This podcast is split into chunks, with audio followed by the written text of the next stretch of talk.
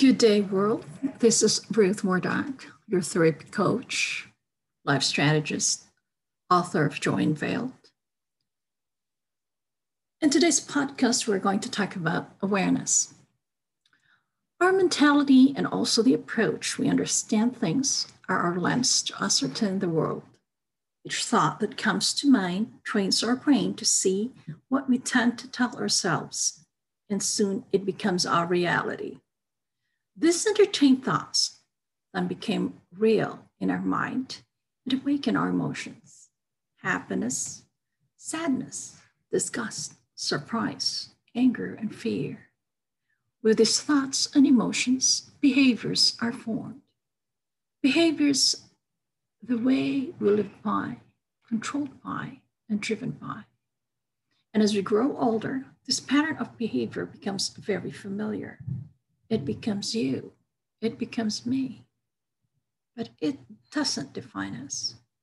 These thoughts and emotions, when triggered, shoots an auto response, and for most of us, it comes out in words or even in silence. The way we respond is very critical in our pursuit of choice, joy, and genuine peace. Today, join me as we discover ourselves through awareness awareness of our thoughts and emotions. What is the most prevalent thought you have today? How do you feel about it? How do you react to it physically, mentally, and emotionally? These three questions are the first steps in learning and discovering yourself. This is what we call awareness, or I call it mindfulness. Last year's podcast, I spoke about the different kind of stress. And for those who missed it, today's broadcast will bring you back to this topic as a reminder of what we are facing right now in the wave of COVID 19 pandemic 2021. This time, when we now have names of its victims, some are neighbors, some are acquaintances, and some are friends, even loved ones. These are times when our faith and shared beliefs are tested. So, how do we keep ourselves, our thoughts, and our emotions at bay?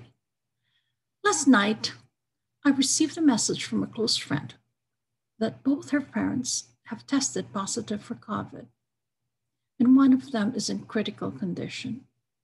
My thought all of a sudden brought me to a scene that mortified me.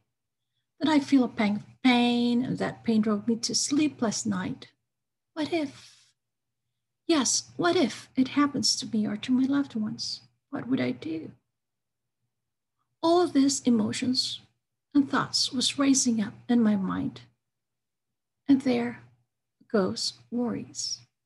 After so much tossing and turning and staring in the darkness in my bedroom, I hear my husband breathing peacefully in his sleep.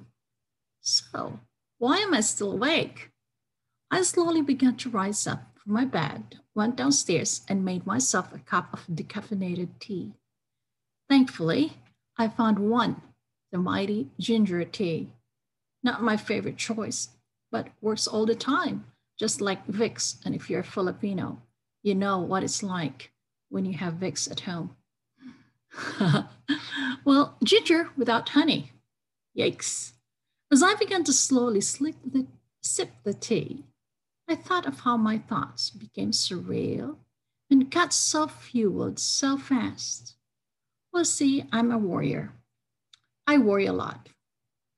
This emotion that is so familiar to me since childhood has now become a way of responding when confronted with an issue or crisis. Back to my point. So, with a cup of tea in my hands, I slowly took the steps to climb back to my room and started to focus on my movements and my environment. Where am I? Where am I right now?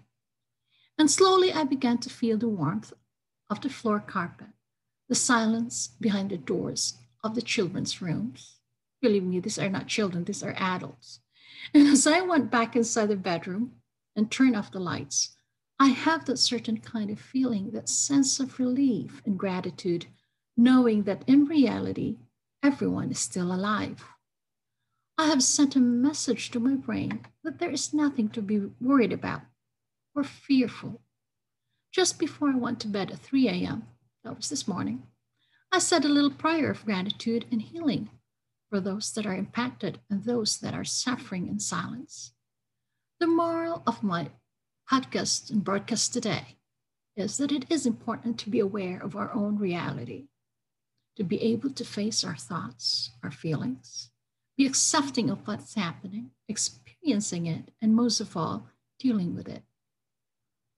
Where are you now at this very moment as I talk to you? Being in this moment is being open to experiences. That is our motivation to keep on living a meaningful and fulfilled life amidst turmoil. Being aware is a process and therefore will come easier with practice.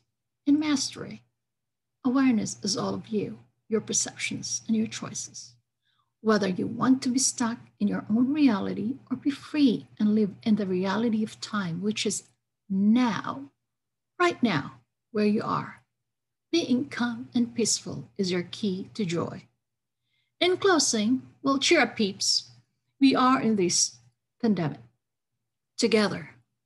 Together, we are accountable for our own health, happiness, and success.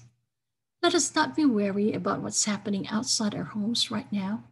Rather, savor the pleasures of what we have in front of us at this moment our simple conversation with family members, cooking, eating, learning how to bake, gardening, music, reading books, praying, laughing, watching TV, cleaning, doing household chores, or our DIY projects. Even podcasting, broadcasting, or even in the simple form of a disagreement with our siblings or loved one, it's normal. It's awkward, but it will pass. Let the noise of our minds rest. Sit back, relax, stay home. There's joy in simple things that we do. You just have to know it. This is Ruth Wardak of Joy Unleashed. Until then, tune in for our next podcast next week. Have a great day.